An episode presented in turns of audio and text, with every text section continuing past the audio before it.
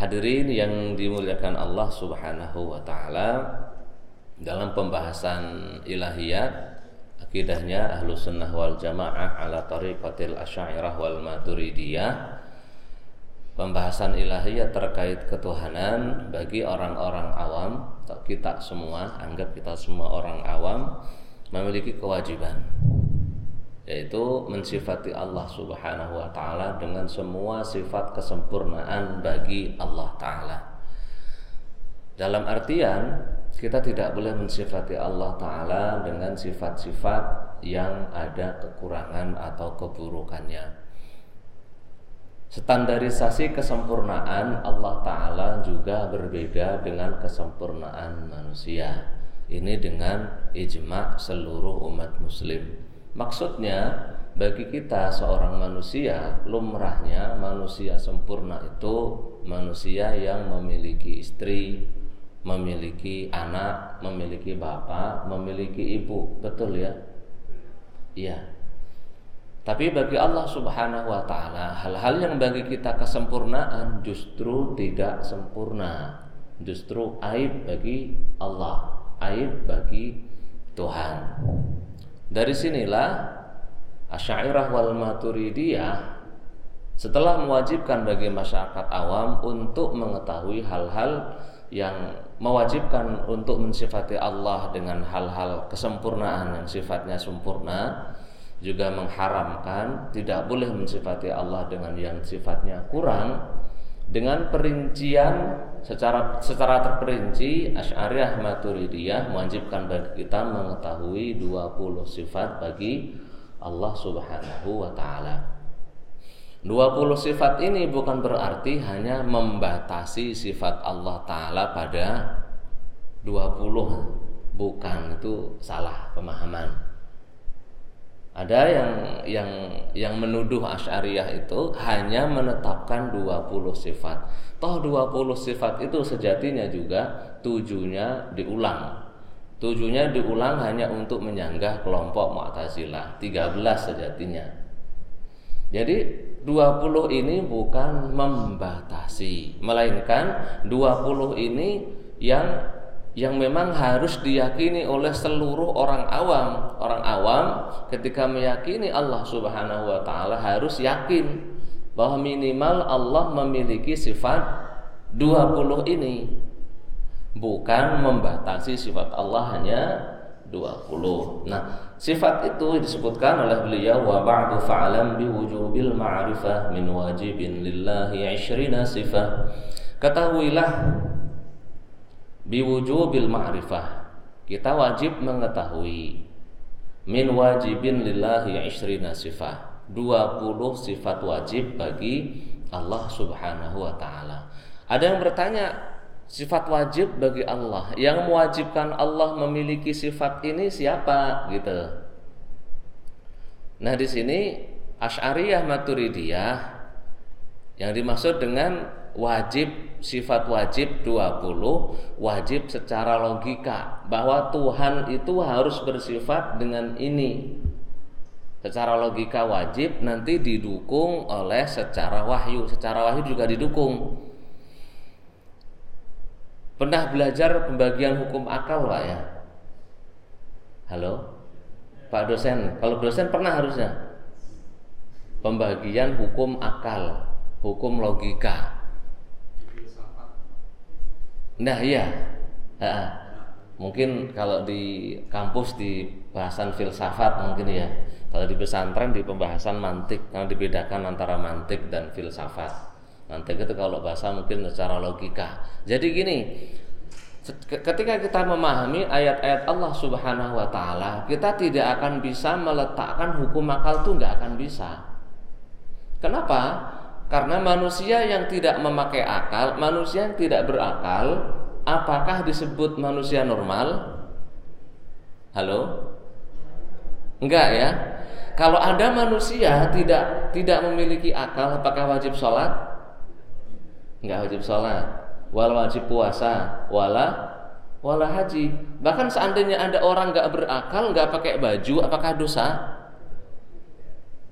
Enggak kan? Enggak. Enggak dosa, namanya juga orang orang gila gitu. Terus apakah orang yang gak, gak berakal itu pasti masuk neraka? Enggak, ada pembahasan lain. Itu. Nah, kita sebagai manusia, Allah Subhanahu wa taala memberikan akal. Di samping memberikan akal, Allah juga menurunkan wahyu. Ini diselaraskan gitu loh. Ada teks-teks Al-Qur'an dan sunnah yang menganjurkan kita, memerintahkan kita untuk menggunakan akal. Afala yatadabbarun al-Qur'an, bertadabur Al-Qur'an, mentadaburi Al-Qur'an dengan akal juga. Di Quran kalau kita lihat ayat-ayat yang berbunyi liqaumi ya'qilun la'allahum yatafakkarun itu banyak sekali diulang-ulang agar mereka menggunakan akalnya agar mereka ber, berpikir Nabi Allah Ibrahim alaihissalam ketika berdakwah dengan pada umatnya gitu. Itu juga pakai logika juga. Ada berhala dipukuli. Ya berhala dipukuli. Ditinggalin yang paling gede. Cuma gak diviralkan gitu loh pak. Ya nggak diviralkan terus diviralkan terus jadi polemik kan kalau diviralkan. Di, dipukuli sama Nabi Ibrahim dipukuli. Disisain yang gede dikalungin kapaknya Semuanya sudah curiga. Itu Ibrahim yang melakukan. Ketika di, tidak diambil, ditanya, "Kamu yang melakukan?" Anta bi alihatina? Apakah engkau yang melakukan? Ibrahim mengatakan, "Bal fa'alahu kabiruhum." Yang melakukan yang gede ini. Karena yang gede tidak mau disaingi. Yang kecil-kecil ini menjadi saingan. Tanya dia saja. Kan dia Tuhan kalian gitu loh. Tanya dia, masa dia nggak tahu kalau Tuhan? Ngajak berpikir atau enggak? Ngajak berpikir gitu loh. Tidak mungkin kita melepas akal dalam masalah ketuhanan juga, nggak mungkin. Gitu. Contohnya juga ketika Nabiullah Ibrahim berdakwah kepada penyembah bintang. Falamma ra'al qamara qala hadza rabbi Ketika melihat bulan, Nabi Ibrahim mengatakan, "Ini Tuhan saya." Bukan berarti Nabi Ibrahim mencari Tuhan, bukan pemahaman yang salah. Ini Nabi Ibrahim ingin berdakwah kepada kaum, kepada umat yang menyembah bin bintang. Ini Tuhan saya.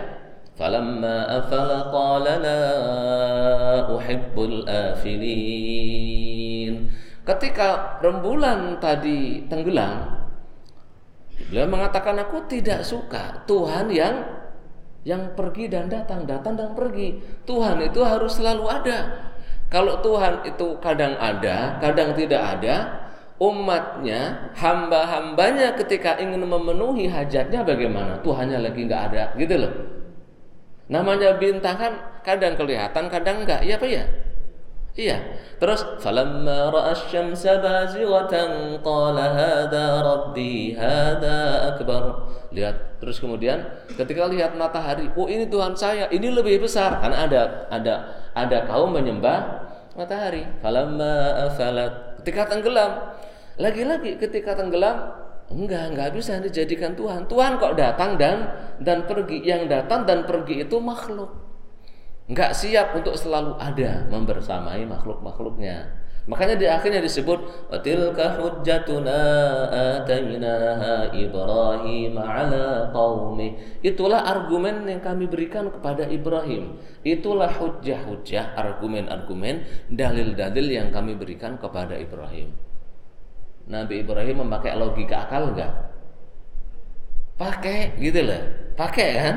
Nah iya, karena ketika belajar dengan akidah awam ini, ya kita seolah-olah memang ya sedang ngaji bagi orang awam yang tidak kenal Quran, tidak kenal apa sunnah gitu. Kalau orang yang non Muslim kan, nggak tahu Allah, nggak tahu Rasul, bahkan belum beriman. Atau kalau orang yang sudah Islam, benar-benar orang yang awam, hafal Quran juga enggak, hafal hadis satu dua, nah gitu bisa baca bahasa Arab? Enggak gitu. Kalau ada harokatnya bisa baca. Tapi dibacanya kayak baca Quran. Ada dengungnya ada panjang lima harokat. Padahal kan nggak seperti itu. Nah kira-kira di sini para ulama atau orang awam? Halo pak? Para ulama atau orang awam? Ya sama-sama orang awam aja lah ya, sama-sama orang awam. jadi jadi di apa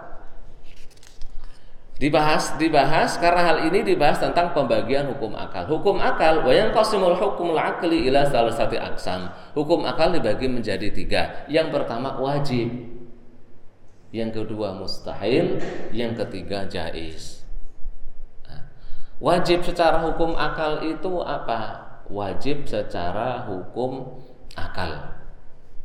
Ya contohnya, contohnya ini saya pasti menempati ruang dan waktu. Iya apa enggak? Betul apa enggak? Secara logika bisa enggak saya itu tidak menempati ruang dan waktu? Bisa? Enggak bisa. Itu berarti wa wajib gitu loh. Namanya saya ini sebagai benda, ini benda. Taruh di sini. Ini benda. Wajib secara logika, benda ini kalau tidak bergerak ya diem. Betul apa enggak? Secara logika, pilihannya. Benda itu kalau enggak bergerak ya diem.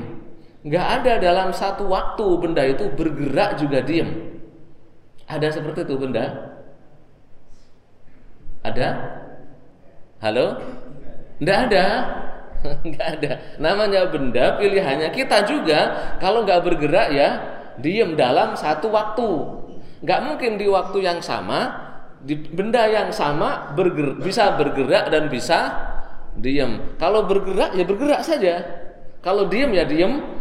Ya dia itu bisa gerak, diam, bisa bisa bisa goyang-goyang. Ya kan goyang itu pas ger, gerak. Kalau pas diam ya diam. Itu namanya wajib secara logika gitu, wajib. Kemudian mustahil.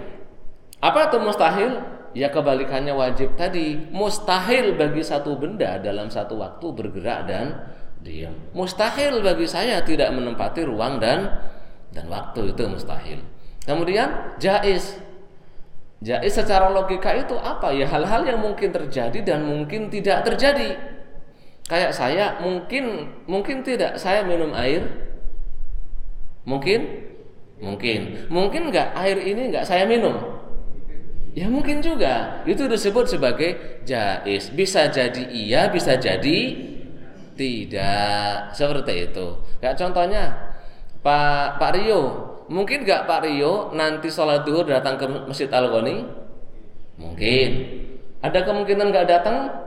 Ada juga. Itu berarti secara logika namanya mung mungkin bukan wajib. Nah, nah kemudian ketika mensifati Allah Subhanahu wa taala ketika mensifati Allah Subhanahu wa taala Nah, nanti akan dikaitkan hukum akal ini dengan teks-teks yang ada dan diajarkan kepada orang awam. Sifat yang pertama adalah sifat wujud. Allah itu memiliki sifat wujud. Apa itu wujud, Pak? Ada. Mungkin nggak secara logika Tuhan itu ndak ada gitu loh. Mungkin nggak. Kalau secara Al-Quran Sunnah nggak usah ditanya.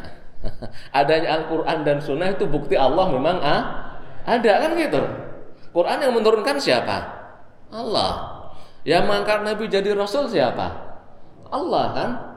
Ya, Quran Sunnah itu sudah bukti Allah ada. Kalau secara logika mungkin nggak Tuhan itu ada? Nggak hanya mungkin. Kalau secara logika wajib wajib ada, gitu wajib ada. Nah kalau di buku ini ini di, disebutkan gitu.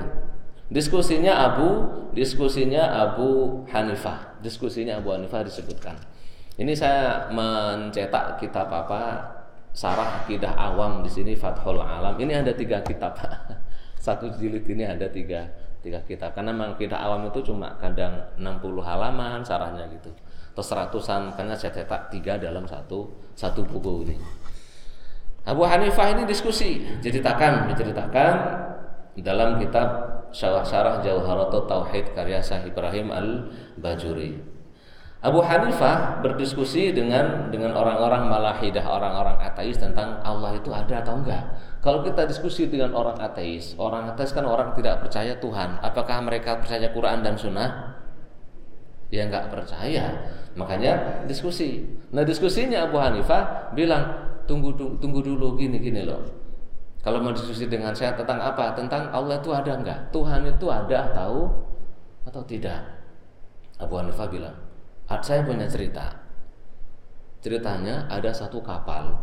Kapal itu setiap pagi datang ke pelabuhan penuh dengan barang dagangan.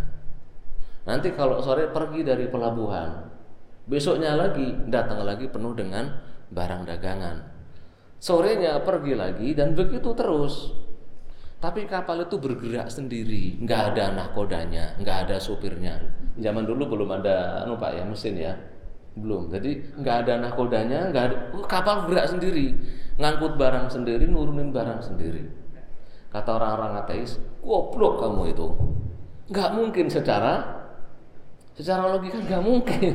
Namanya kapal tiba-tiba penuh sendiri sendiri. Orang ateis nggak percaya Tuhan kan? Ya kata Abu Hanifah, lah kalau kapal saja seperti itu nggak mungkin. Ini alam semesta. Ada lautannya, ada daratannya. Iya. Ada tumbuhannya, ada hewan-hewannya, ada mataharinya, ada bintangnya, ada bulannya, semua datang teratur pergi. Matahari datang dan pergi kan? Terbit dan tenggelam, bulan juga seperti itu, datang dan pergi. Ada siang dan malam Apakah mungkin secara logikamu, secara akalmu itu tidak ada yang menciptakan? Diam. Orangnya diam. Oh, iya juga ya. betul apa enggak, Pak?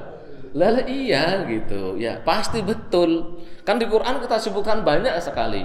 Apakah mereka menciptakan diri sendiri atau mereka diciptakan? Kan dia dia berpikir, kita ini lo ada, kita ini ada, kita mewujudkan diri sendiri, menciptakan diri kita sendiri, atau ada yang menciptakan, Pak? Oh, saya lahir dari bapak, dari bapak ibu kok. Nah, bapak ibunya ada yang menciptakan enggak? Terus kan ada. Sampai terakhir, yaitu Nabiullah Adam alaihis salam ada yang menciptakan. Siapa menciptakan langit dan bumi kan yang yang bertanya Allah Subhanahu wa taala. Siapa yang menciptakan langit dan bumi dalam Al-Qur'an? Banyak sekali ayat seperti itu. Ya, dari semua Tuhan yang disembah, yang mengklaim menciptakan, bukan mengklaim mengaku gitu ya.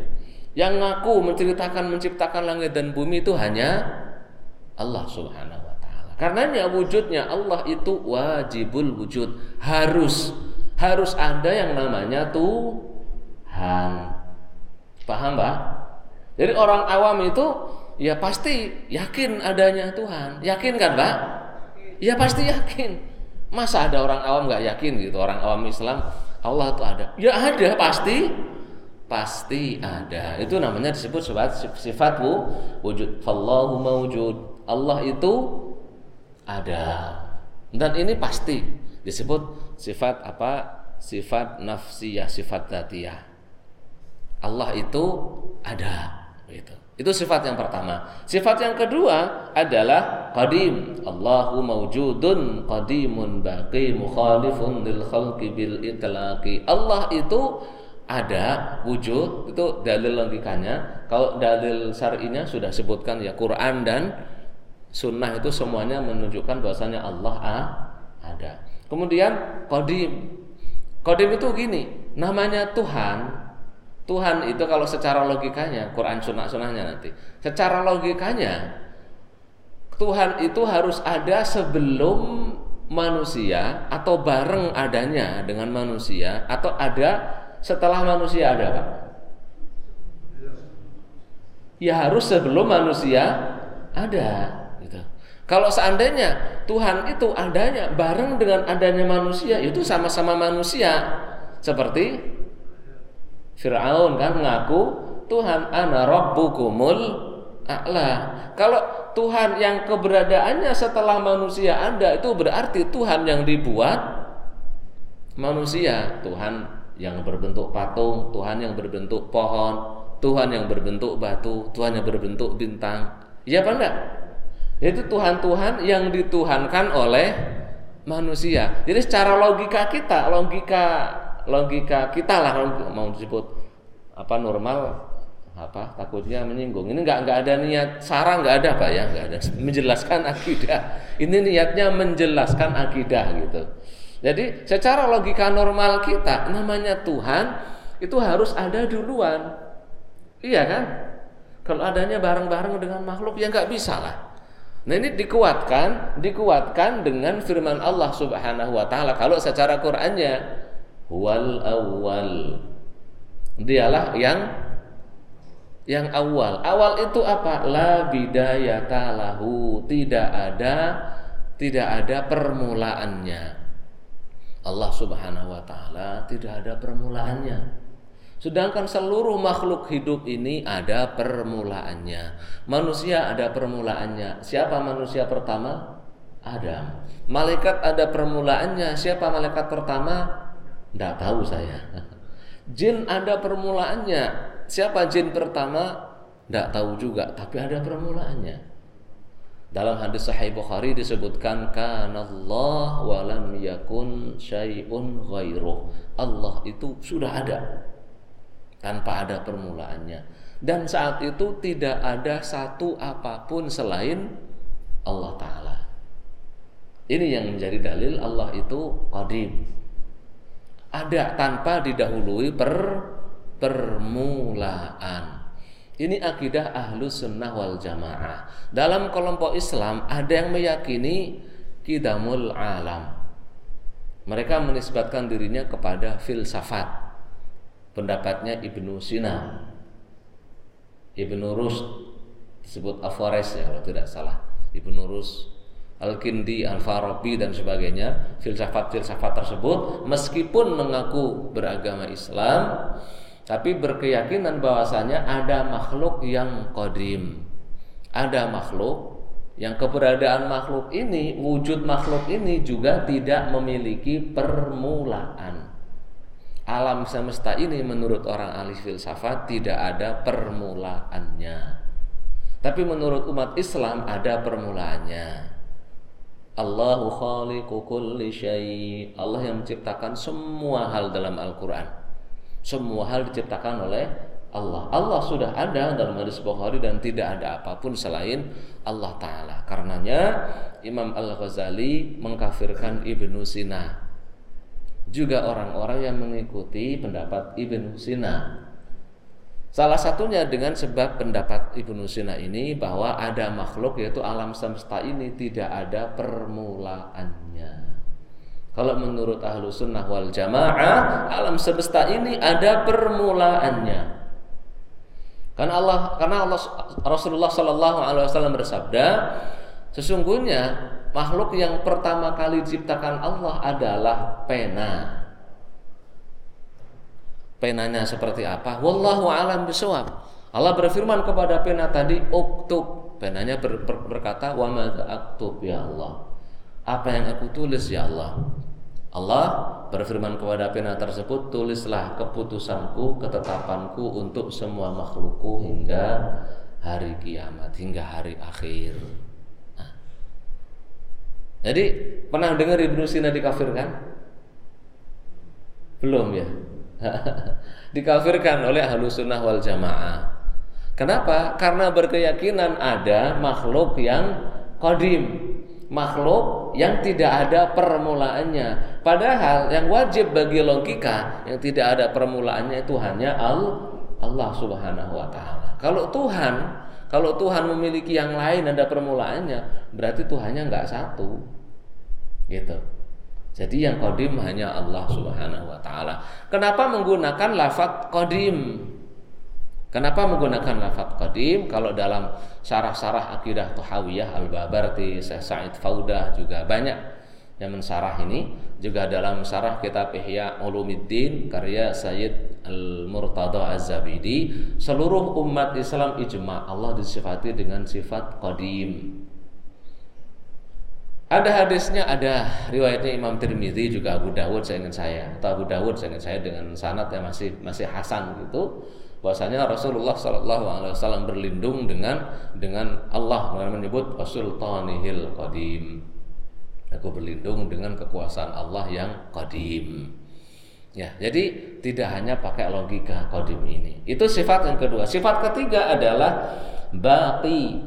Sifatnya bako akan selalu ada, tidak pernah punah, tidak pernah fana, tidak pernah mati.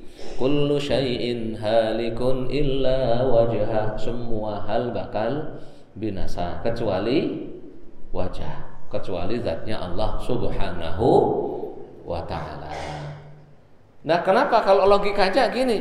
Kalau Tuhan itu mati, masuk akal enggak?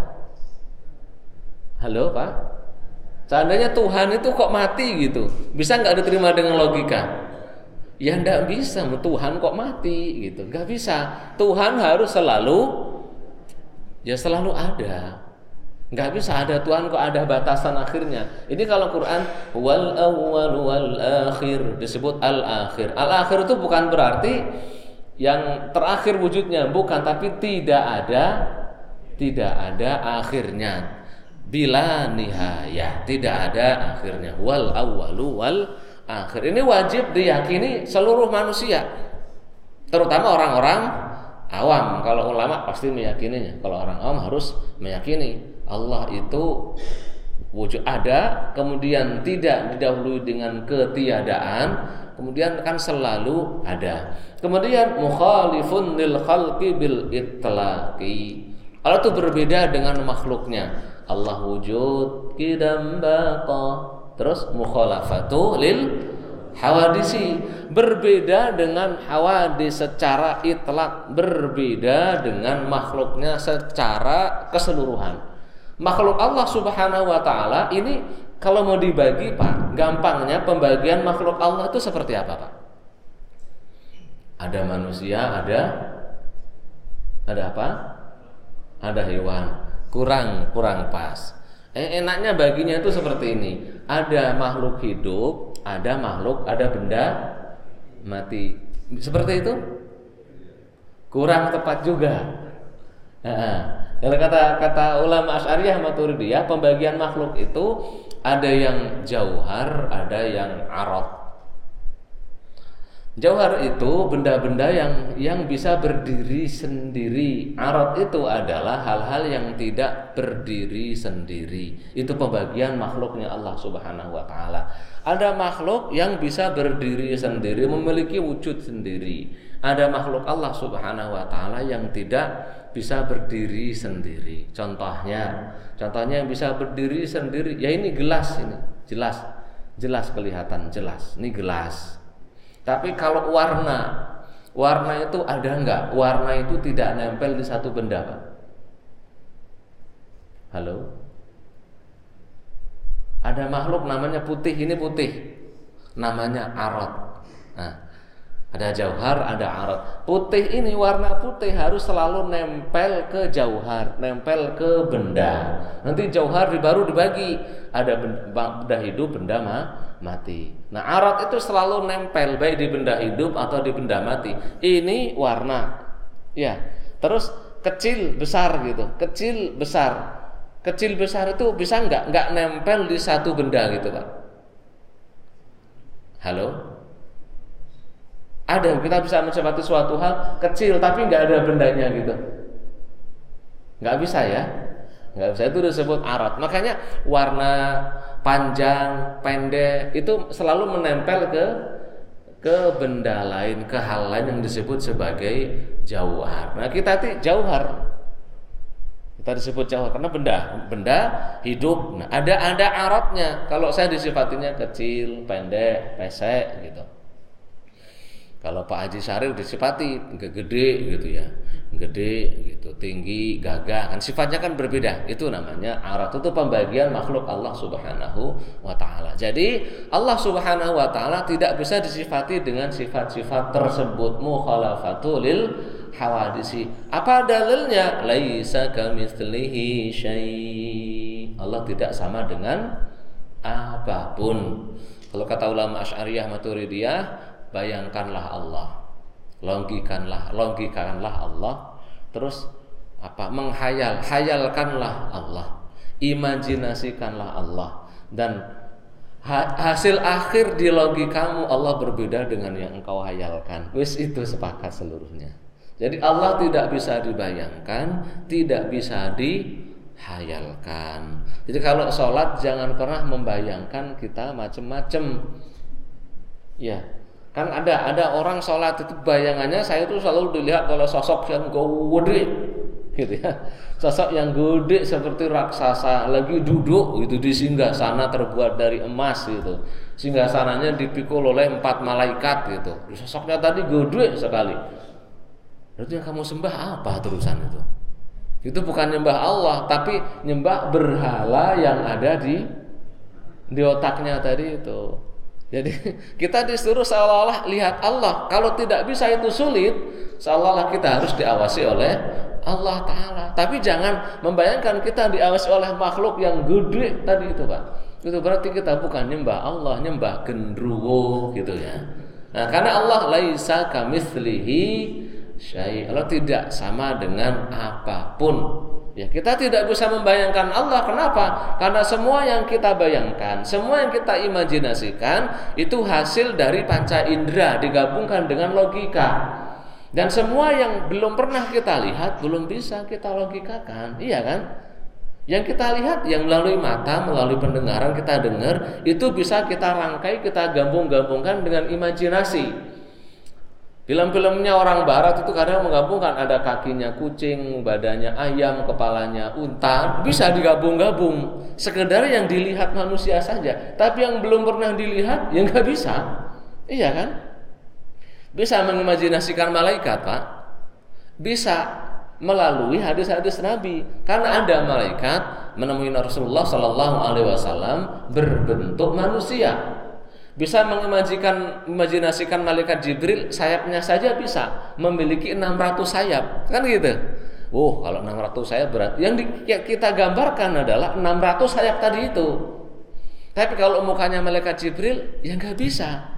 Nggak pernah dikabarkan oleh baginda Nabi seperti apa mukanya itu jadi yang bisa kita logikakan kita imajinasikan yang kita dengar atau kita li lihat. Selain itu tidak bisa, karena kita tidak akan bisa mengimajinasikan Allah, menghayalkan dan menggambarkan Allah Subhanahu wa taala. Terlebih Allah sudah berfirman, "Laisa kamitslihi syai." Tidak ada satupun yang menyerupai Allah Subhanahu wa taala. Nah, kemudian nah namun kan wahwas samiul basir. Di sini nih kadang kalau jelasin laisa kamitslihi syai, terusin Ustaz.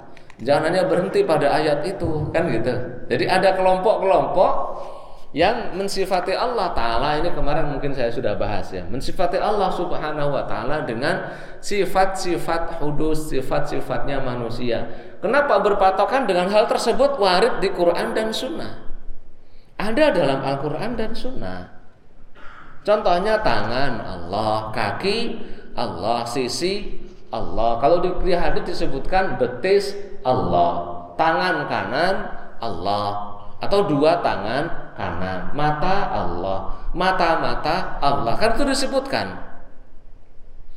Menurut jumhur ahlu sunnah wal jamaah itu disebut sebagai ayat-ayat mutasyabihat. Mutasyabihat itu maksudnya mengandung banyak makna mengandung banyak makna. Beda dengan wa samiul basir. Allah Maha mendengar, Maha melihat.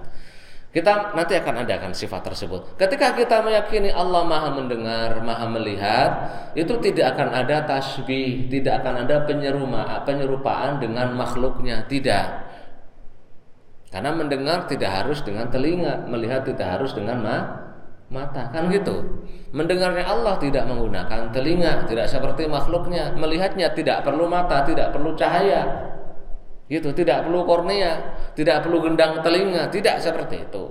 Tapi kalau kita memaknai tangan sebagai makna yang zahir, makna yang ya namanya tangan itu anggota tubuh gitu kan kaki juga anggota tubuh, mata juga anggota tubuh. Kalau kita maknai itu, berarti kita mensifati Allah Subhanahu wa taala dengan sifat-sifatnya manu manusia. Karenanya ahlu sunnah wal jamaah bima fihil asyairah wal maturidiyah wal hanabilah asyariyah maturidiyah juga pengikut Imam Ahmad bin Hambal salafnya zaman dahulunya sepakat tangan wajah kaki maknanya diserahkan pada Allah Subhanahu wa taala.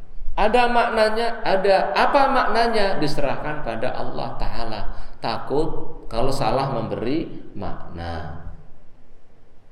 Khalafnya kalangan mutaakhirin tidak ditafwid pada Allah tapi ditakwil diberi makna yang sekiranya masyarakat awam tidak memahaminya dengan makna anggota tubuh bal yadahu mabsutatan tetapi kedua tangan Allah itu mabsutatan tidak terbelenggu terbuka tangan di sini itu apa gitu kalau ditakwil, kalau tak tafwid namanya serahkan maknanya pada Allah Subhanahu wa taala. Nah, terus cara memahaminya baca semuanya tahu. Nanti maksudnya adalah Allah itu Maha Karim, Pemurah. Maksud ayat tersebut. Kalau yadahu mabsutatan jangan ditafsirkan. Imam Ahmad itu hadisnya sahih riwayatnya asarnya sahih sampai Imam Ahmad jadi ayat-ayat mutasyabihat itu tidak boleh ditafsirkan. Dan terus memahaminya dibaca saja nanti paham. Abu Yusuf muridnya Abu Hanifah nukil kesepakatan seluruh ulama zaman dulu ayat-ayat mutasyabihat tidak boleh ditafsirkan dan tidak boleh diterjemahkan. Gitu Pak. Nggak boleh. Namanya tafwid. Diserahkan maknanya. Sedangkan generasi khalaf ditakwil tangan itu maknanya karunia. Yadullahi fauqa aydihim. Atau persetujuan. Karena karena membahas tentang apa? Tentang bayat al bayatur ridwan, perjanjian para sahabat dengan Rasulullah sehidup semati untuk menuntut balas. Mereka berbaiat di bawah pohon namanya disebut pohon ridwan. Nah, Allah berfirman, "Yadullahi fawqa aydihim." Tangan Allah di atas mereka. Maksudnya Allah mendukung baiat tersebut, perjanjian tersebut. Jadi tafwid itu madhabnya salaf, takwil itu madhabnya khalaf. Dua-duanya itu tujuannya sama untuk mentanzih, mensucikan Allah Subhanahu wa taala. Namun ada satu kelompok madhabnya karomiyah. Madhab karomiyah yang kemudian diadopsi, dikuatkan oleh Syekhul Islam Ibnu Taimiyah. Nah, pendapatnya Syekhul Islam ini mentakrir, menguatkan, mencari dalil untuk madhab karomiyah. Tidak 100% sama, tapi banyak hal, terutama dalam asma wa sifat. Yaitu mendoktrin masyarakat bahwa madhab salaf itu adalah memberi makna tangan ya tangan, tangan beneran, yat hakiki, alal hakikah. Tidak boleh ditafwid, tidak boleh ditakwil, benar-benar tangan. Gitu. Tangannya seperti apa? Nah, kalau ditanya tangannya seperti apa, nanti akan mengatakan itu namanya sudah kaif. Seperti apa sudah tidak boleh. Tapi itu tangan, tangan beneran. Ada ada kaifiyahnya. Ada benar-benar wujud tangannya itu ada, tapi seperti apa, gedenya seperti apa gitu, itu tidak boleh ditanyakan. Kalau menurut Asy'ariyah, Maturidiyah juga Hanabila itu tidak ada kaifnya. Maknanya apa? Tafwid serahkan pada Allah. Dan maknanya kalaupun mau diberi makna, maknanya bukan bukan sifat fisik. Kalau menurut Karamiyah ini sifat ain sifat fisik. Kalau menurut Asy'ariyah Maturidiyah ini sifat makna. Tahu bedanya Pak ya? Halo? Mulai berat ini. Orang awam kok berat Pak Ustadz ya? Katanya tidak awam, tapi kok berat? ya karena sekarang pada diajak logika gitu sama sama pengikut Syekhul Islam. Jadi pengikut Syekhul Islam ini sekarang adalah Saudi Arabia harus harus pahami masyarakat awam ini biar tidak ribut.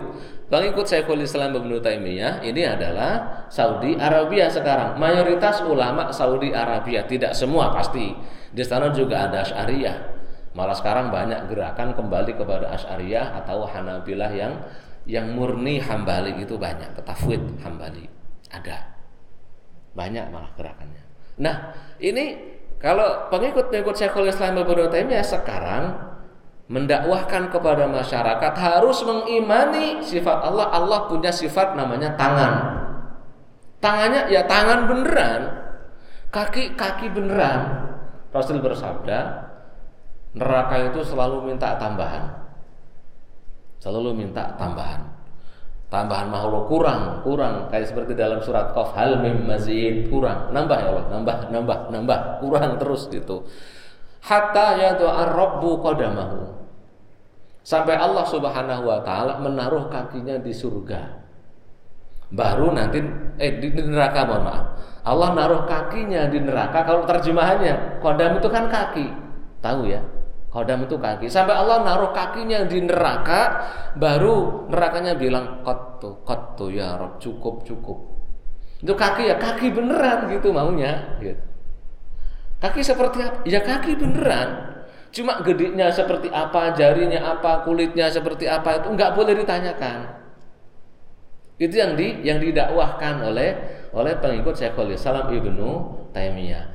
Seandainya ini hanya pendapat, silakan hasil istihad. Sayangnya, sayangnya beliau itu justru menuduh madhab tafwid dan madhab tafwid tadi yang tak bilang tafwid itu menyerahkan maknanya pada Allah.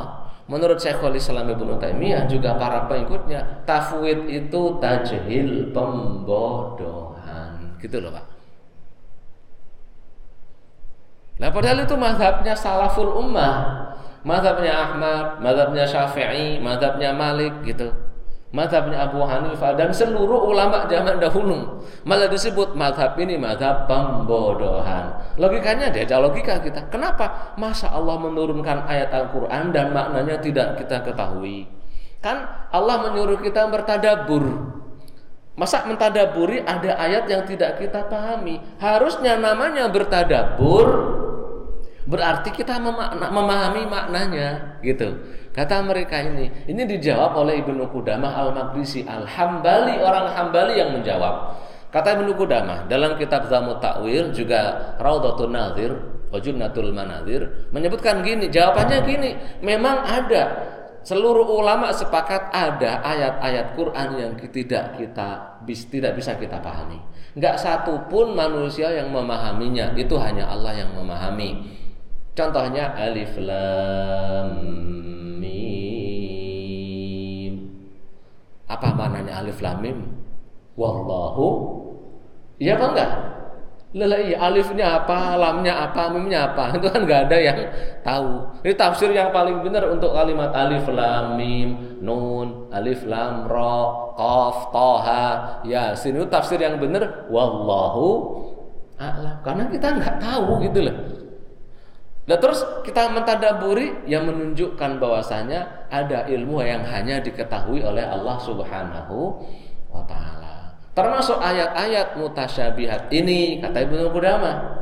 Kalau Hanabilah mengimani Allah memiliki tangan, begitu juga mutaqaddimin Asy'ariyah. Di semua Asy'ariyah juga mengimani bahwa Allah memiliki tangan, memiliki kaki. Tapi maknanya bukan tangan beneran, bukan sebuah sifat fisik.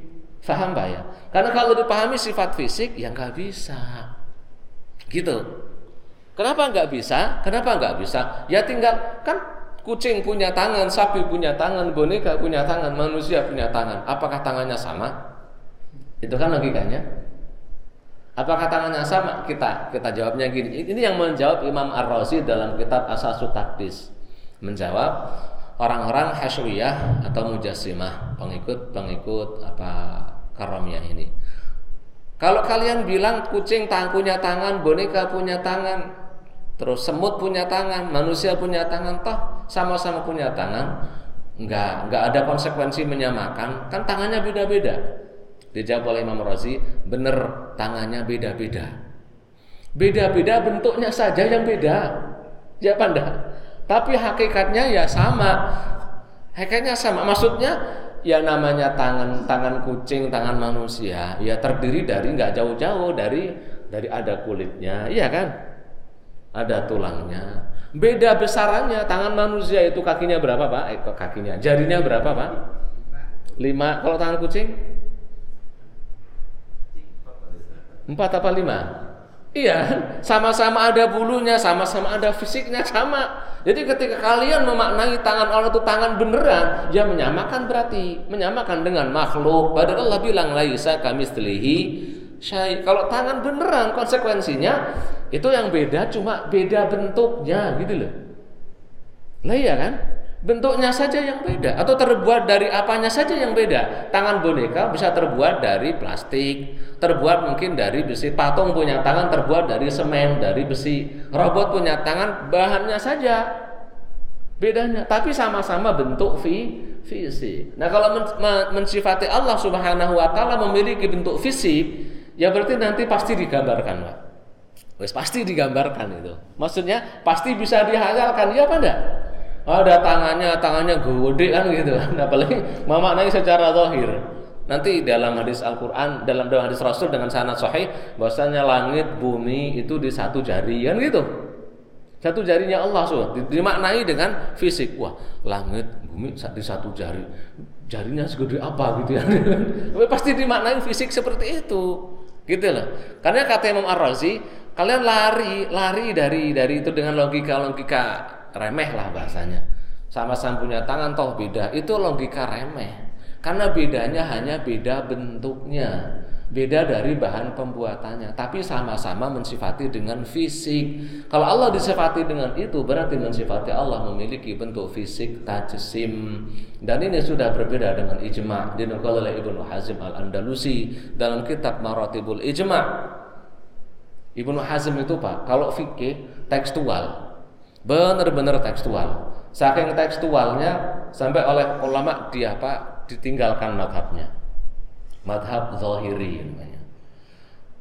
Rasul Sallallahu melarang pipis di, di air tergenang, kemudian kita berwudu atau mandi di situ. Kalau kata kata madhab zahiri, kalau pipisnya langsung, kalau pipisnya ditadain dulu ya, ditadain di gelas, kemudian ditaruh di dibuang di air tergenang tadi, kita boleh berwudu.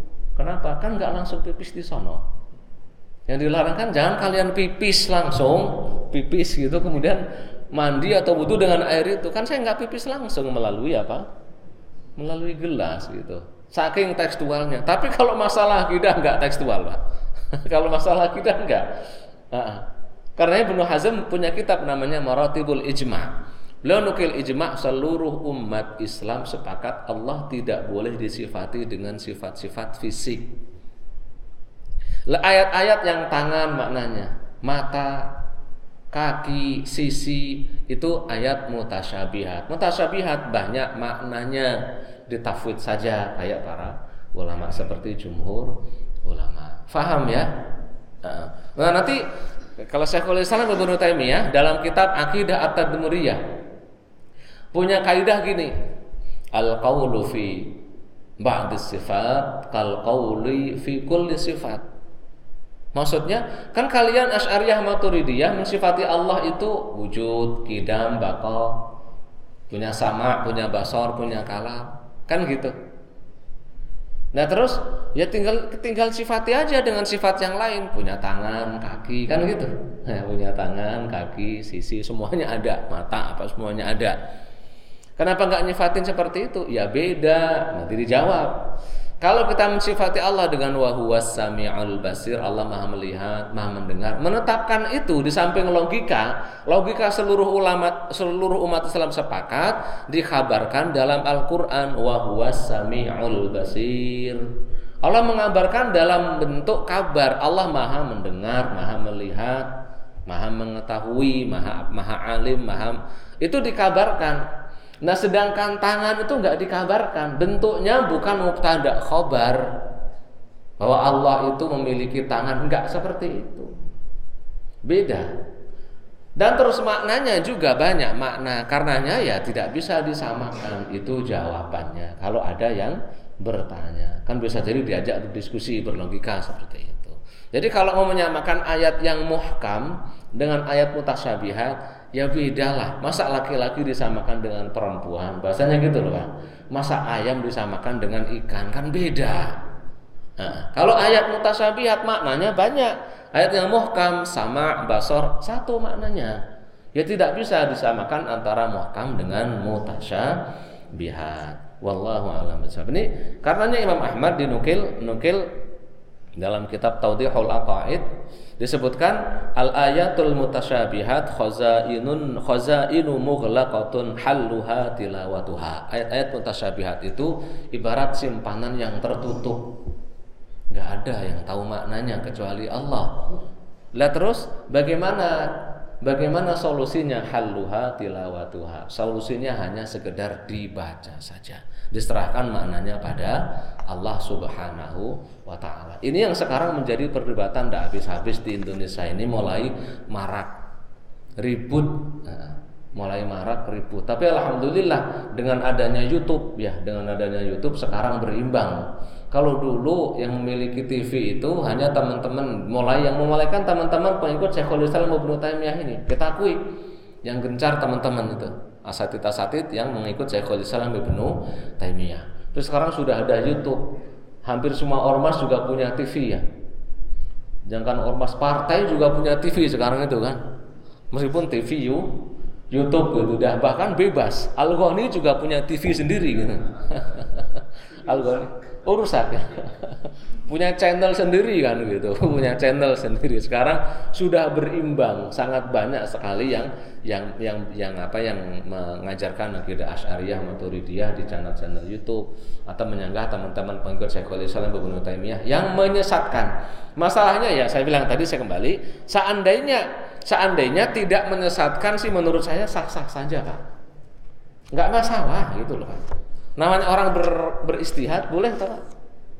Ya boleh. Istilahnya jumhur ulama beristihad itu tafwid, itu madhab salaf. Khalaf istihadnya apa namanya takwil. Nah Syekhul Islam mengikuti pendapatnya karomiyah. Punya pendapat sendiri. La tafwid, tafwid disebut tajil, pembodohan. Takwil disebut taktil. Ta taf, takwil itu memaknai tangan dengan karunia dengan disebut taktil mengingkari katanya. Ya silahkan itu pendapat sampean. Tapi seandainya tidak menyesatkan, alangkah indahnya. Sayangnya nyesatin lah. Sayangnya menyesatkan. Tidak hanya menyesatkan, kalau di kitab Ad-Durar As-Saniyah fi batil ulama an-najdiyah di jawaban ulama-ulama Najd dari zaman Syekh Muhammad bin Abdul Wahab rahimahullah. Ya siapa pun kalau orang muslim kita tetap bilang rahimahullah. Kita menghormati beliau sebagai syekh juga. Dari zaman saya Muhammad bin Abdul Wahab sampai generasi itu dikumpulkan dalam kitab Ad-Durar As-Saniyah itu enggak hanya disesatkan Asy'ariyah Maturidiyah tapi disebut kafir. Taifatun kafirah kafir. Nah, itu repotnya Pak. Repotnya di situ. Padahal Asy'ariyah Maturidiyah itu akidahnya mayoritas umat Islam. Perbedaannya di poin ini paling bedanya pun kalau sifat wujud, kidam, bakok, lah khilaf itu. mau Syekhul Islam mau semuanya juga mengakui. Paling bedanya masalah kodim tapi maknanya benar gitu. Masalah lafat kodim boleh atau enggak. Tapi kalau sudah mukhalafatul lil hawadisi di sini mau diul khilaf, ributnya di sini gitu. Nah, di Asy'ariyah Maturidiyah juga ada dua pendapat. Orang-orang yang mensifati Allah dengan jism kafir atau tidak itu ada dua pendapat. Ada yang mengkafirkan mereka. Ada yang tidak. Yang ekstrim juga, yang ekstrim itu Alauddin Al-Bukhari, seorang ulama Hanafiyah. Itu mengatakan, beliau berkata gini, Siapa pun yang mensifati menjuluki Ibnu Taimiyah dengan Syekhul Islam maka dia kafir. Saking kakunya menggelar Ibnu Taimiyah dengan Syekhul Islam disebut kafir, terlalu kaku menurut saya. Ya namanya Syekhul Islam Ibnu Taimiyah itu ya orang alim. Sudah selesai waktunya ya. ya orang alim, alim minal ulama kibar gitu benar-benar ulama besar. Ya tidak bisa disebut sebagai ya di, dihinakan nggak bisa. Tapi beliau salah, iya ada salahnya. Ini yang diyakini oleh mayoritas umat bahwa seluruh seluruh um, ulama itu manusia bukan nabi. Ya apa enggak? Memungkinkan salah. Imam Syafi'i mungkin salah, Malik, Abu Hanifah, Ibnu Taimiyah, Muhammad bin Abdul Wahab itu mungkin salah. Ini Pak yang secara prakteknya enggak, belum ketemu saya terus terang belum ketemu.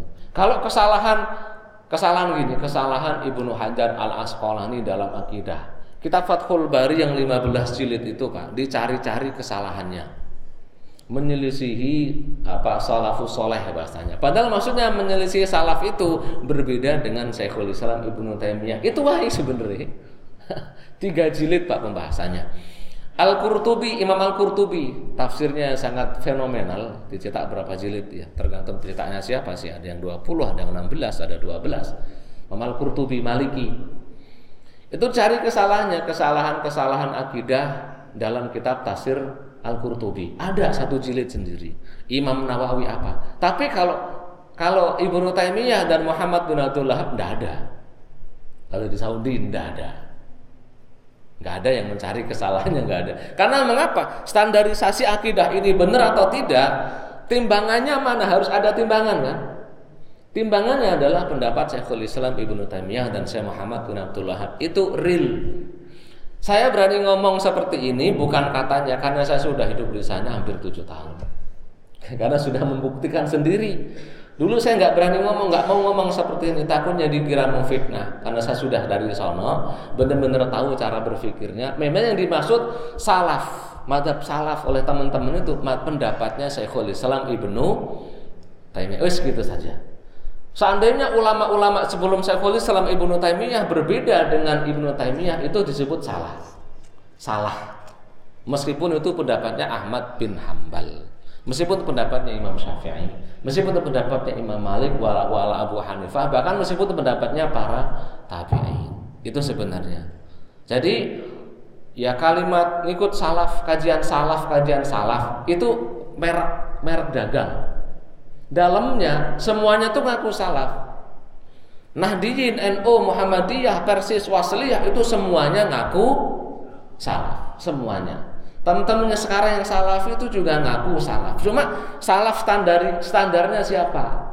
Kenapa nggak ketemu? Kalau salafnya teman-teman salafi, salafnya itu sebenarnya adalah Ibnu Taimiyah. Wis itu.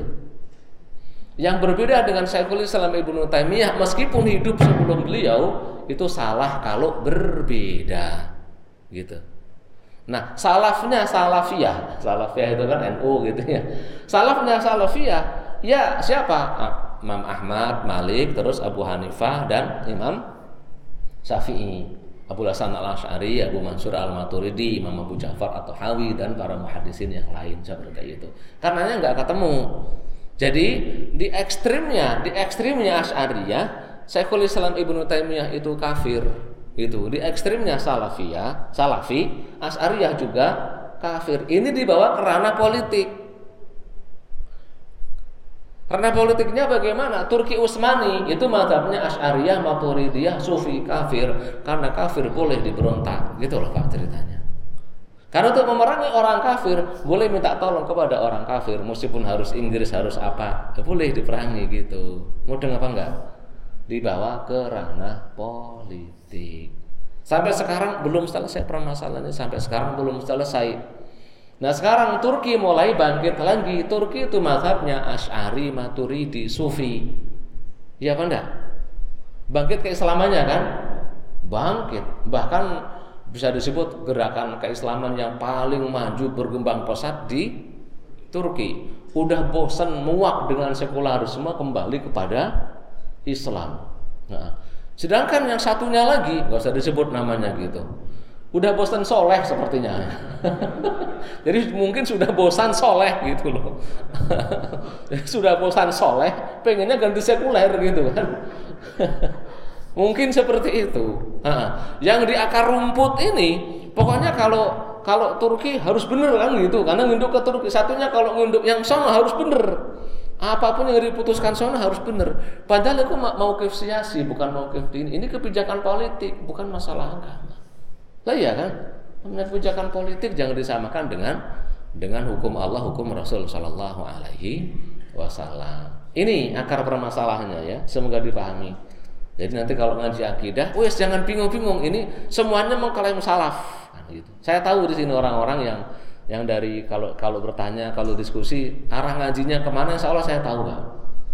Iya kalau nanyanya, saya tahu ini. Oh ngajinya pasti di ustadz yang ini, di model yang seperti ini. Tolong dipahami. Nah kalau kita sudah paham, insya Allah oh, itu Oh itu orang salafi ngaku salaf. Iya ada salafnya. Salafnya siapa Syekhul Islam Ibnu Taimiyah? Ada salafnya, ada sebagian ulama berpendapat seperti Syekhul Islam Ibnu Taimiyah zaman dulu itu juga ada. Tapi itu tidak mewakili seluruh salaf. Tidak mewakili seluruh salaf. Nah, faham ya? Orang-orang NU mengaku salaf juga. Pesantrennya kan salafiyah juga. Iya, ada salafnya. Siapa ya Imam Syafi'i, ya Imam Ahmad. Itu salafnya orang-orang NU yang bulasan al-Ash'ari, orang-orang al-Bakilani dan semuanya itu salafnya. Jadi sama-sama memiliki sa salaf. Jalan jangan mengklaim yang paling salaf. Wallahu a'lam. Ada pertanyaan silahkan. Halo. Iya iya. Waalaikumsalam. Tadi kalau dilihat dari uraian yang Ustaz sampaikan, uh, memang agak sedikit uh, menguras pemikiran ya Ustaz. Iya. Dan menangkapnya juga cukup cukup ini Ustaz. Padahal orang awam ya. Padahal orang awam. uh, kalau dilihat dari situ, akhirnya uh, tadi dibawa kita terbawa dengan arus uh, dikotomi ya, akhirnya dibatasi dibatasi uh, pemahaman mazhab itu sendiri akhirnya. Iya. Uh, padahal Islam sendiri itu kan kompleks ya kerahmatan segala alamin. Uh, yang jadi pertanyaan saya, kalau kita dibawa arus ke situ, kayaknya berdosakah enggak gitu kan? Padahal akhirnya menjustifikasi bahwa kelompok kita paling benar. Padahal di satu sisi kita tahu bahwa iblis itu dijadikan sebuah yang murtad di makhluk Allah karena menjustifikasi dirinya paling benar. Artinya ada nilai kesombongan di situ. Iya, Kita yang, kita yang awam, ya artinya mungkin kita tidak melihat ke situ. Kita berharap bahwa kita tetap istiqomah. Akhirnya endingnya manusia itu kan berharap adanya husnul khotimah di akhir. Iya, iya. Sehingga kita lagi tidak terfokus kepada masalah-masalah orang, sehingga kita uh, untuk dan untuk diri sendiri itu fokus dengan uh, kemampuan diri itu sendiri. Ustaz. Solusinya gimana, Ustaz? Tayyib. Semua manusia pasti pasti ada keyakinan dia paling benarnya itu pasti ada. Minimal dalam masalah agama, minimal dalam masalah agama kita, kita yang paling benar itu wajib ya. Bukan mungkin tapi wajib. Kita wajib berkeyakinan bahwa agama kita yang paling benar. Kemudian, nah ketika kita belajar mendalami, ini konsekuensi belajar jika mendalam, Pak. Konsekuensi ketika kita mempelajari ilmu apa pun pasti akan ada mazahib, ada banyak pendapat. Karena mengapa pernah ditanyakan oleh Pak Rio kemarin. Ini bukan bukan apa? Bukan suatu hal yang dijelaskan oleh Rasulullah secara mendetil.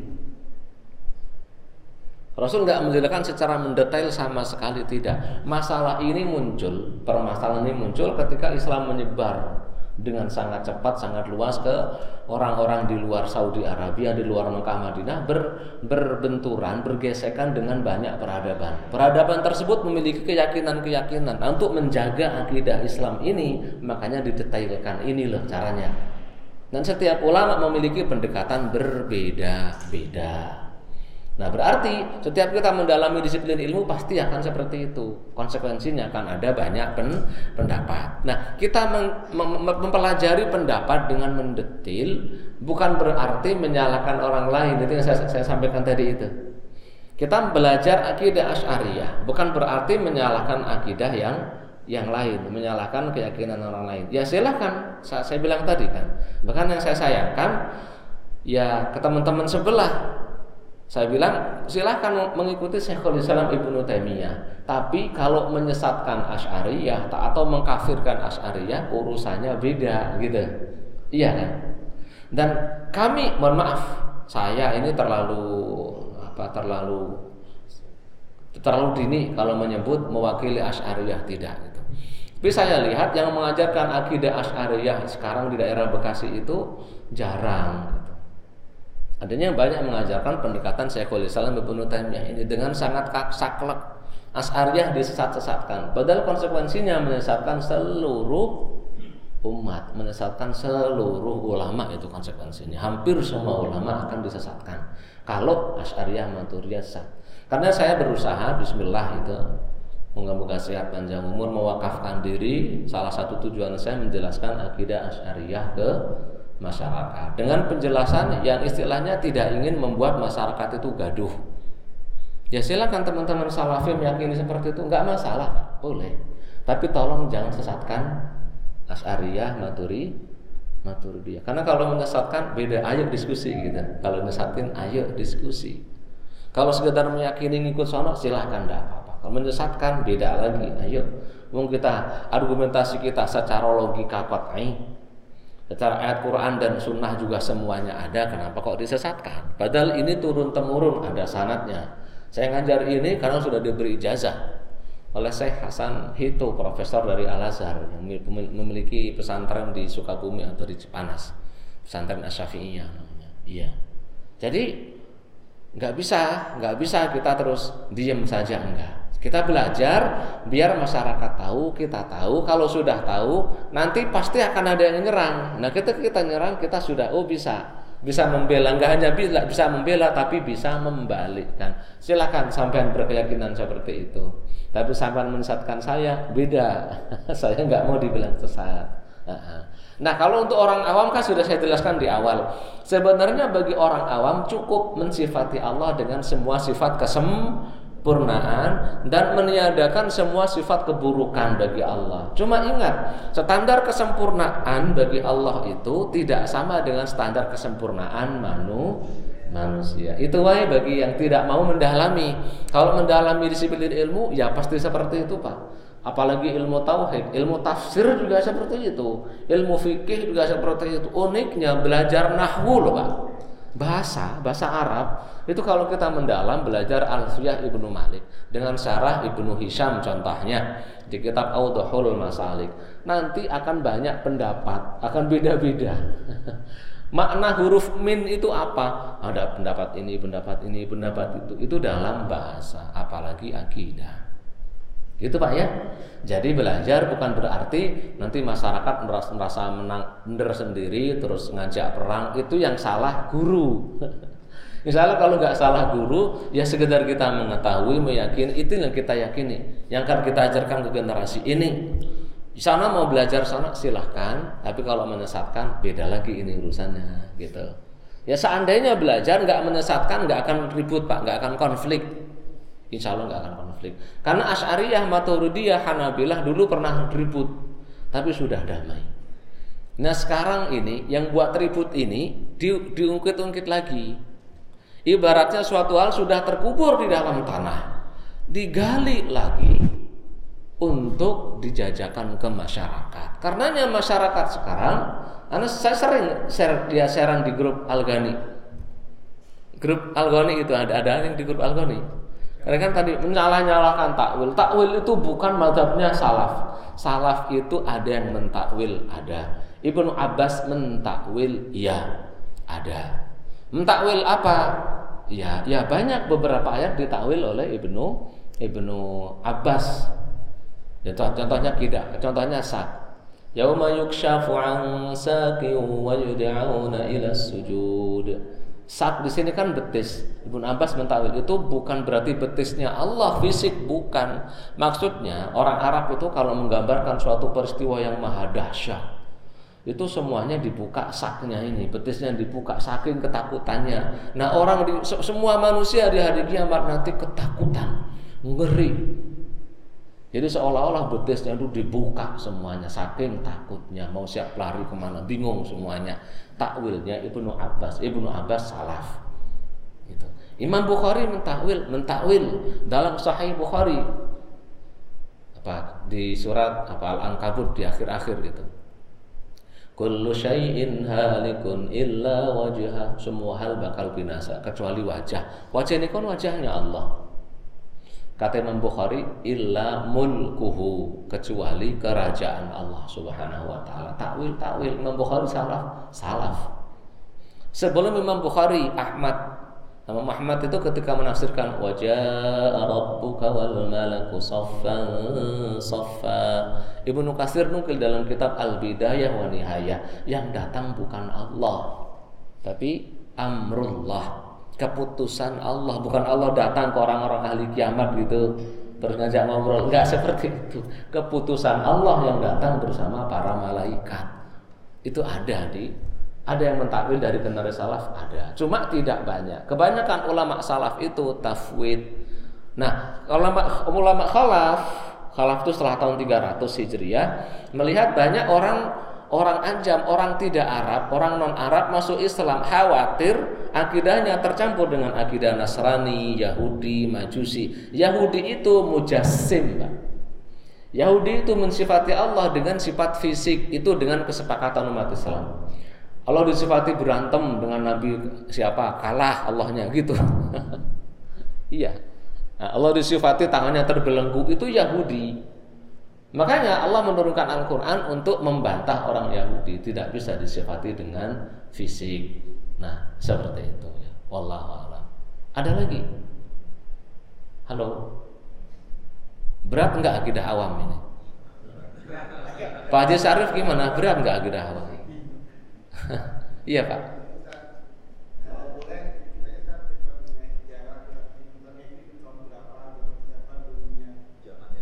Zamannya kalau secara mendetailnya saya lupa abad ke-8 Hijriah. Ah, ah, abad ke-8 700 sekian Hijriah setelah zamannya Imam Nawawi beliau itu. 700 sekian Hijriah. Jadi empat ini sesudahnya empat mazhab baru uh, Iya. Empat mazhab itu kan zaman salaf. Zaman salaf. Nah Syekhul Islam Ibnu itu abad ke-8 Hijriah. Beliau itu sebelum usia 40 tahun disebut alim alama, hafal kutubus kutubus tis'ah, hafal banyak sekali hadis lah. Hafal Quran, hafal hadis gitu. Setelah sebelum usia 40 tahun itu seluruhnya memuji-muji, Pak. Seluruhnya memuji Syekhul Islam Ibnu Taimiyah karena memang kakek beliau itu ulama Hambali terkenal. Setelah usia 40 tahun mulai ada kenyelenahannya itu setelah usia 40 tahun. Tapi zaman itu, zaman itu empat mazhab itu sangat kuat. Karena ya ketika beliau mulai nyeleneh ini dalam masalah akidah, beliau di penjara. Setelah di penjara, didiskusi nggak hanya di penjara, difasilitasi oleh penguasa untuk debat dengan empat mazhab. Akhirnya debat, Nah dalam perdebatan ini beliau ngaku kalah dan salah, ngaku taubat kembali kembali kepada Asy'ariyah Maturidiyah. Cerita ini diabadikan oleh Al-Hafidh Ibnu Hajar Al-Asqalani dalam kitab Ad-Durar Al-Kaminah fi A'yanil Mi'atis Saminah.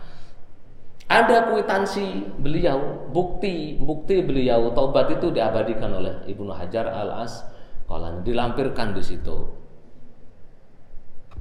Nah setelah itu apakah kenyalenahannya apa hilang? Enggak, ringkasnya enggak. Kenyalenahan akidahnya hilang, tapi kenyalenahan fikihnya tumbuh lagi. Kenyalenahan dalam bidang fikih. Berfatwa haram berziarah ke makam baginda Nabi Shallallahu Alaihi Wasallam dari jauh dengan tujuan berziarah ke makam Nabi.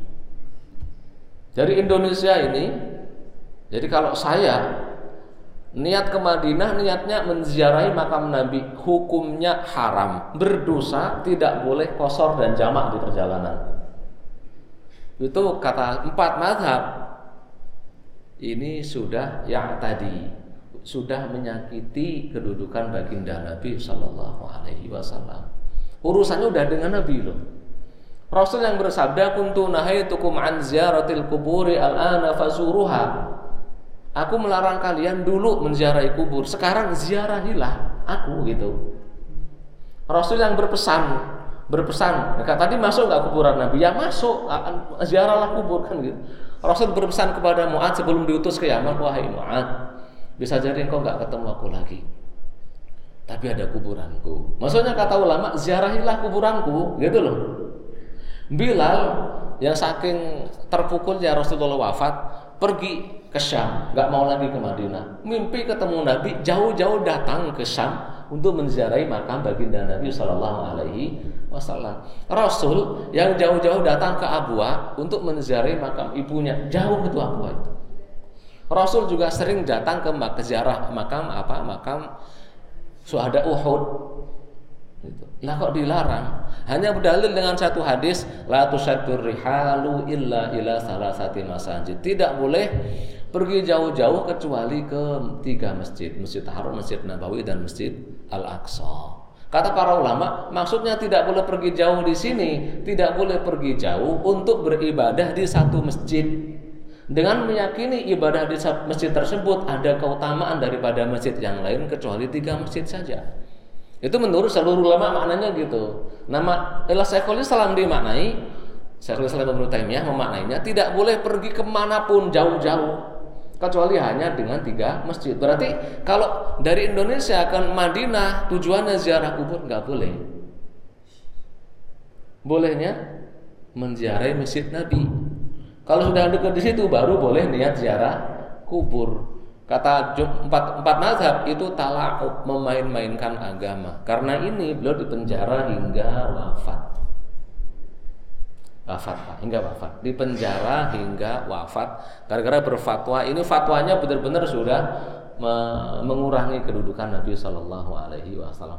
Tapi jangan heran sekarang ustadz-ustadz Indonesia yang lulusan dari Saudi itu seperti saya ini banyak berfatwa seperti itu. Kalau travel, ini travelnya teman-teman dari Salafi gitu, ya kan seperti itu. Kita ke Madinah, ingat jangan niat ziarah kubur Rasul dari Indonesia. Niatnya adalah menziarahi masjid dan menziarahi Madinah. Ya Allah, Madinah itulah syait nggak ada apa-apanya Madinah itu tanpa ada Nabi. Ya apa enggak? Seandainya Nabi nggak ada di Madinah, apakah Madinah jadi danau Madinah? La syahid. Nggak ada apa-apanya sama sekali. sama seperti Jakarta, sama seperti Bekasi. Iya, seandainya tidak ada nabi yang pindah ke Madinah itu. Jadi yang paling agung, paling mulia ke Madinah itu justru malah ziarah makam Nabi Shallallahu Alaihi Wasallam. Karena ada hadis, khusus yang sanatnya masih sahih menurut Ibnu Abdul Haq, menurut Syekh Taqiyuddin Subki, man zarani wajabat lahu syafaati. Siapa pun yang menziarahiku wajib mendapat syafaatku. Pengen dapat syafaat Nabi semuanya kan. Makanya kalau saya gitu dari Riyadh kan, dari sini sih belum pernah bimbing umroh baru pulang. kalau dari Riyadh sering bimbing umroh, bimbing haji, tak bilang kita ke Madinah. Niatkan untuk menziarahi makam Nabi. Gitu tak gituin beda dengan teman-teman justru orang popo saya ikut empat madhab ini. Gitu. Gitu Pak Novi ya. Jadi beliau wafatnya di penjara. Dan setelah wafat itu pendapat beliau sebenarnya pelan-pelan mulai punah yang menguatkan Ibnu Qayyim Al Jauziyah Ibnu Abdul Hadi juga Ibnu Muflih tapi setelah itu mulai pelan-pelan hilang, hilang, hilang sampai benar-benar hilang. Mulai abad ke-10, 11, 12 ya, mulai abad 10, 11, 12 itu sudah kayak kayak kayak punah pendapat beliau itu. Empat madhab ya udah nggak terpengaruh lagi. Sampai datang Syekh Muhammad bin Abdul Wahab getol rajin membaca pendapatnya Syekhul Islam Ibnu Taimiyah terus kemudian dihidupkan lagi. Nah, dihidupkan lagi kemudian dibiayai. Yang mengumpulkan Majmu' Fatawa Syekhul Islam Ibnu Taimiyah kakeknya teman ngobrol saya. Kakeknya Abdurrahman Gasim An-Najdi. Itu itu punya anak anaknya perempuan. Anaknya perempuan anak perempuannya ini masih hidup nah cucunya dari anak perempuan ini teman saya sekelas temen ngopi, temen ngobrol. Dia tahu saya itu juga dari NU itu tahu. Makanya saya difasilitasi apa biar belajar ke Madinah, ngambil sanat ini, sanat itu. Ya alhamdulillah. Nah, kemarin nanya, "Antum itu jangan kembali lagi ke NU lo gini gini gini gini gitu." Tapi bilang alhamdulillah saya mengumpulkan ilmunya orang-orang Asy'ariyah dari NU, ngumpulnya orang-orang Salafiyah dari antum. Saya saya nggak ikut Ibnu Taimiyah, nggak ikut Ibnu Qayyim, nggak ikut apa dalam agama. Saya independen. Karena dalam Asy'ariyah itu nggak boleh ngikut siapa pun dalam masalah aki, akidah. Oh gitu. Ya ya wis kata. Seperti itu. Nah, jadi dibiayai, Pak. Itu manuskrip-manuskrip itu dari Eropa. Yang cerita langsung teman saya itu. Kakek saya itu dibiayai oleh negara untuk ke Eropa. ngambil manuskrip manuskrip untuk ditahkik kemudian dicetak dibiayai negara. Majmu' Fatawa Syekhul Islam Ibnu Taimiyah. Dicetak 40 jilid kalau tidak salah. Kemudian dibagi-bagi ke seluruh dunia. Makanya sekarang Syekhul Islam Ibnu Taimiyah kembali populer lagi. Dulu sempat padam pendapat-pendapatnya sempat padam Ya dalam masalah fikih ya nggak masalah sih dalam masalah fikih pendapat beliau. Tapi kalau menyelisih madhab empat itu saya tidak pakai. Menurut Al Hafidh Al Alai dinukil oleh Al Hafidh uh, Zahid Al Kausari itu nukil dari Hafidh Al Alai dalam 60 permasalahan Syekhul Islam Ibnu Taimiyah menyelisihi ijma 60 permasalahan. Cuma 60 Pak, kan banyak ribuan yang enggak gitu maksudnya. Tapi 60 ini hati-hati. 60 yang mana? Justru yang 60 ini sekarang sering didengung-dengungkan gitu loh. Yang 60 ini yang sering didengung-dengungkan ke masyarakat. Wallahu a'lam. Sudah jam 6 lebih 19. Cukup Pak Novi ya, terwakili ya. Terwakili ya. Alhamdulillah saya punya sanad sampai Syekhul Islam Ibnu Taimiyah, kitab Akidah Al-Wasitiyah nyambung, Pak, sampai ke Syekhul Islam Ibnu Taimiyah. Semoga bermanfaat, ada yang benar, ada bisa diambil dari Allah Subhanahu wa taala, ada salah dari saya pribadi. Insya Allah nanti kita lanjutkan di sifat apa selanjutnya. Assalamualaikum warahmatullahi wabarakatuh.